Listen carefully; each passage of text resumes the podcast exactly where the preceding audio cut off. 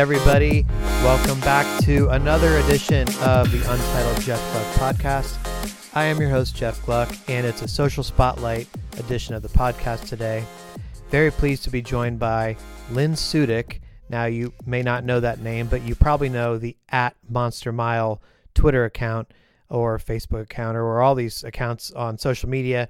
Lynn is the person behind that, and I just thought it'd be interesting to find out what all goes into a track's planning and all that kind of stuff during a race weekend itself. So, um, in the future, I may do a track uh, talking about what they do on their social media use in general, you know, during the season when it's not a race weekend, but I wanted to specifically focus this one on the race weekend. And um, so I hope you'll find that interesting. Uh, after this, uh, I'll give you a little bit of an update on where I am and uh, what's going on with our move and all that stuff. Uh, but first, here is the social spotlight with Lynn Sudik. All right, everybody, we're back on the social spotlight, and I'm here with Lynn Sudik, who is the social media coordinator for um, Dover International Speedway. And so basically, when you see something tweeted from the Monster Mile account, that is you. Am I correct? Yes. Yes, that's absolutely correct. So, Lynn, what exactly does your job entail? Like, what are you in charge of as far as like, do, do you have help tweeting and posting on Facebook and Instagram and all that stuff? Is it all you? Like, how does it work? Yeah, so it's a little bit different on race weekend versus the rest of the year. So, I work for the Speedway full time, uh, and my primary responsibility is to handle our social media Facebook, Twitter, Instagram, um, Periscope Snapchat, Reddit. Uh, we're on all those channels. Um, and then on race weekend, I do have a little bit of extra help that comes in to capture content and post photos and other things like that. So, so this weekend, I actually have uh, three people helping me uh, with all of my social media needs.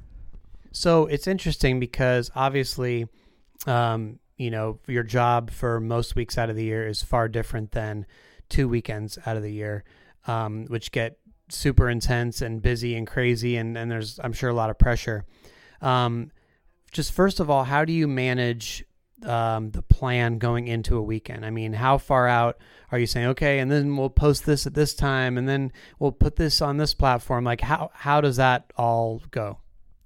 I uh, use a social media management platform called Hootsuite. So I schedule a lot of my posts ahead of time. And what we like to do, since we don't control the on track product too much, we like to post about what it is that we do control, i.e., stuff that happens in the fan zone and our Monster Mile Youth Nation area for kids. So I will go in and look at our race weekend activities schedule all of the driver appearances that we have happening outside of the track. Uh, for example, this weekend um, we have uh, Martin Truex Jr. and, and Ryan Truex in the Sea Watch International display. We have the International Drone Racing Association here. So I will go in and uh, find out when those events are happening, and I will schedule a few posts to go out uh, on on various platforms to promote them and, and get people to, to go out and make sure that everybody's aware of what's happening.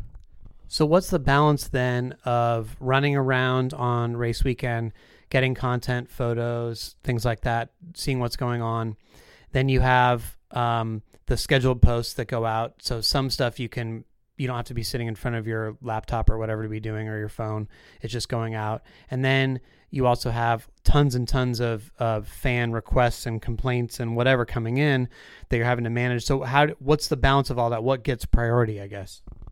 Yeah, it's it's definitely a challenge to strike that balance. So, uh, since I am the most knowledgeable about our racetrack because I work here full time, I try to remain stationary in the media center for a good portion of the weekend so that I can do those monitoring and, and scheduling posts to make sure that we're covering everything. And then that's where my extra help comes in. And uh, a friend of mine, his name is Zach. He's been helping me for a few years now, and he's actually been a race fan. Uh, that's kind of how we got to know each other. So he's a, a big help in capturing some content uh, on the outside uh, that uh, you know I can't get to because I'm in the media center.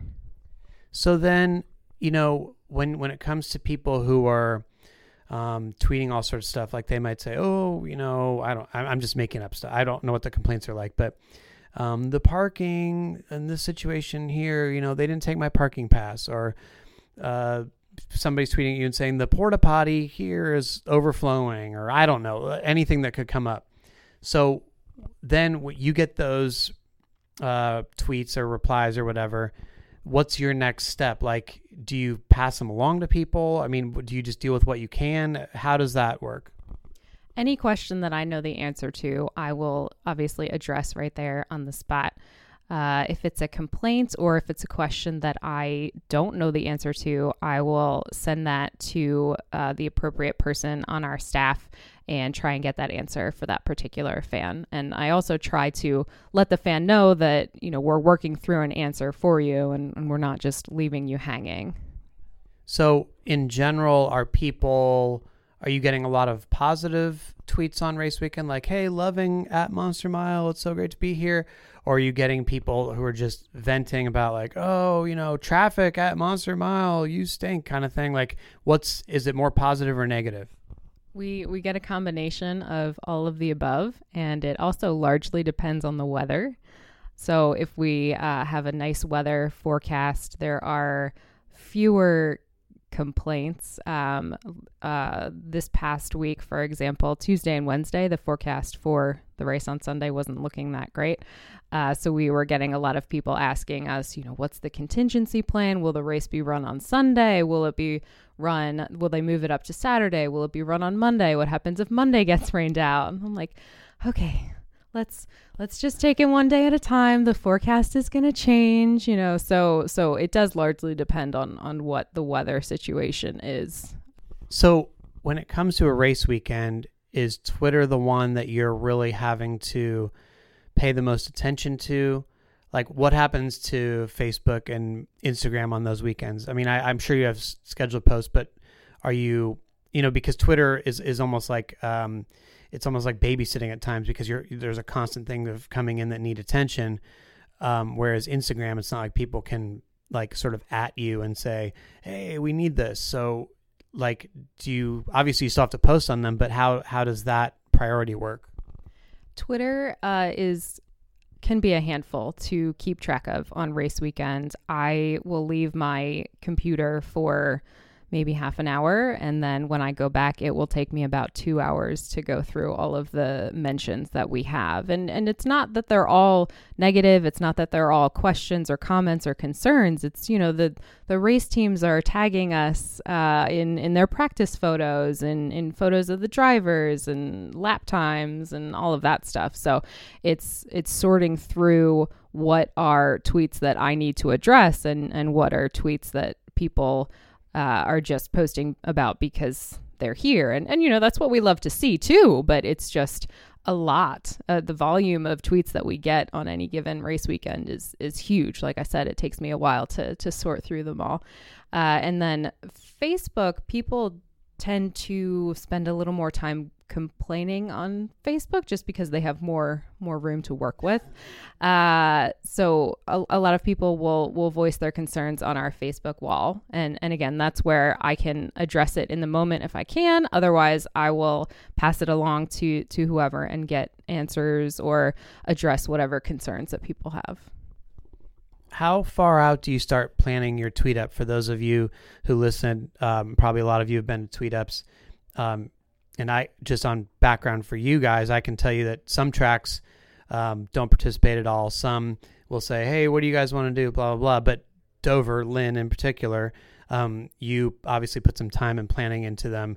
You um, come up with drivers a lot of times, uh, guess, and and figure out a spot and everything like that. So obviously that takes some planning and coordination on your part. How how much uh, advance do you start planning that?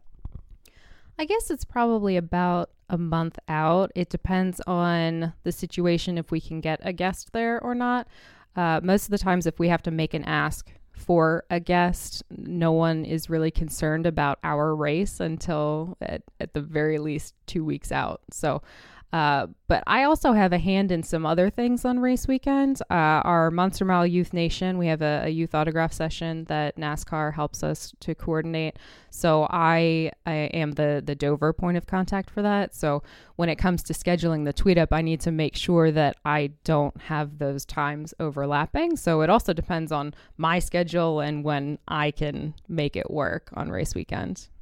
I imagine there has to be a trust factor um, with your coworkers, um, like Gary Camp, who's the head of communications here and things like that, where you you know you may want to speak on something at sometimes or, or tweet, um, but you know obviously you can't totally speak for the entire track on some issues or some decisions and things like that. So do you ever have to go to your coworkers and say, "Hey, am I allowed to say this?" Or is have you been here long enough now that there's a trust level sort of where it's like, oh, y- you know what you can say and what you can't. When I started, uh, they were a little more involved. Uh, I think one of my my first days on the job, Gary talked about uh, an intern who had handled their social media at one point before I got there, and and posted something about uh, weather related that the weather wasn't looking that great and just made a point that you know we we never want to discourage people from coming to the track. So so we always try and keep a, a positive attitude on our social media accounts. Um, but but yeah there there is a trust factor and and I've I feel like I've figured out you know what is appropriate to say and what's necessarily not going to go over well if it's posted publicly so, Lynn, what is your background? How would somebody who is listening to this and thinks, "Wow, that'd be a really cool job," um, where do they even start? Like, how how did you get into it, and what's a suggested path you might have for people that would like to make that uh, similar career move? I have wanted to work in motorsports since I was about 14 years old. Uh, I was born in Indianapolis and kind of grew up around IndyCar racing. So I was excited when you went to the 500 last weekend. And uh, I went to college. My degree is uh, in communications. And uh, my first job out of college, I was working for a PR agency in New York City, not related to motorsports at all. Uh, but you know, I still had that dream, and I still kept after it. I actually uh, found this particular opening through an online job board called Teamwork Online. Uh, a lot of the tracks, uh, both independent and ISC, SMI, they'll post their openings on there, as well as a lot of other um, professional sports leagues uh, will also post their job openings there. Um, I also got my master's degree in sports administration from Ohio University. I just graduated this spring. Um, but, you know, if, if this is somebody's dream job to work in motorsports, I would say never give up. I I had to work through a lot, and it took me a solid five years of trying, applying for jobs, networking to actually land this particular job. So so don't ever give up on that dream if you want to work in motorsports. I think that's great advice because what happens I hear from a ton of people all the time, "Oh, you know, how do I get into it? Do you have any advice for me?" And that's my uh, top advice as well because I feel like a lot of people want to get into it, then they realize it's really hard to break in just to get that initial foot in the door. And I think a lot of people give up. So half of it is just persevering enough and sacrificing enough and never letting that dream go in some ways to just keep after it. Um, because eventually, if you're truly passionate about it, I think some some door will open. Do you know what I'm saying?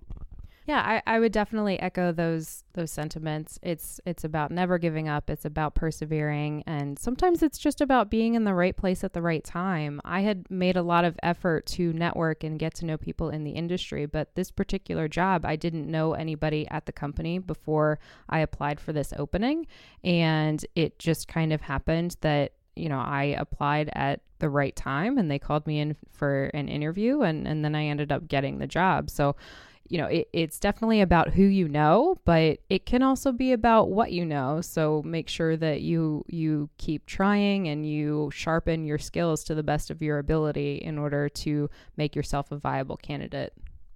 Um, is there anything else that you want people to know about what you guys do with the Monster Mile accounts or anything like that? I feel like we talked a lot about people complaining, but I don't I don't want to give the idea that the only posts that we receive on race weekend are complaints because they're not. Um, I just retweeted somebody who posted a picture in the fan zone and and I was like, "Yeah, I love it. Have a really great time. We're so glad you're here." So so it's it's a, a balance of all of those negative and positive comments. But if you're not already following us, you really should be. We're at Monster Mile on Twitter and Instagram and Snapchat and then on Facebook, our page is Dover International Speedway. Cool. Well, thank you so much for joining us. Thank you for having me. All right, everybody, there you have it. And I appreciate Lynn taking the time during race weekend uh, away from her computer to do that. I also appreciate her planning the tweet up that we had with the Truex brothers. Um, that's something where the track gets involved, and uh, it's really helpful to me because I don't have to beg people for guests. And the track often can have more pull than I do um, to get good guests. So um, that makes a lot of difference. Uh, just want to give you a little update on uh, the personal life here. Um, so right now I'm recording this in a hotel room in Charlotte, North Carolina. We had emptied out our apartment and slept on the floor of our apartment in preparation for our big move on Tuesday night, but uh, that was not very comfortable uh, for Sarah and I. Um, that that was just not an ideal situation. So we decided to get a hotel for tonight, our last night in Charlotte, and we are going to be shipping out early um, in the morning, Thursday morning. So uh, by the time you hear this, I should be on the road driving a big 16 foot rental truck packed to the brim with our stuff um, on the way to Portland, Oregon. Supposedly a 42 hour drive, and I'm going to first try to get possibly halfway to Denver tomorrow. Sarah is not coming with me uh, slight change of plans. She is going to drive my car to Indianapolis, and uh, my father in law is going to sell it for me instead of me um, taking it to CarMax or something because it was sort of a rush job. We're reducing down to one car because we don't need two cars in the city of Portland. Um, it's very public transportation friendly, I guess, and it's just easier. So, she's going to drive it to Indy and then fly to Portland and meet me. So I am on my own for the drive, and uh, I hope that that goes smoothly and is not too boring. Um, but it just works out better that way. Hopefully, I can find a lot of podcasts to listen to to keep me entertained during the journey. So, the next podcast will be Sunday night after the Pocono race. However, I'm not exactly sure who I'm going to be doing that with or whether I'll be having to do a solo podcast. If all goes well, I should be arriving in Portland on Sunday night. I'm not sure if I'll have to listen to the race on the radio or if I'll be able to somehow watch it, but I'll still want to talk about it anyway. I may need people to send me questions if I have to do it by myself, and then I can just maybe answer questions about the race. So stay tuned on that for Twitter, um, and maybe you can help me with the podcast and we can talk that way. Then next week, it's a 12 questions with Michael McDowell, who's always been uh, very kind with his time over the years about doing that and come up with some good questions for, for other people.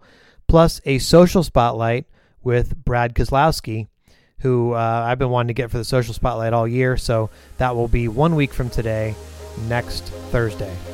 Anyway, in the meantime, thanks as always for listening, and I hope to talk to you soon on the Untitled Jeff Gluck podcast.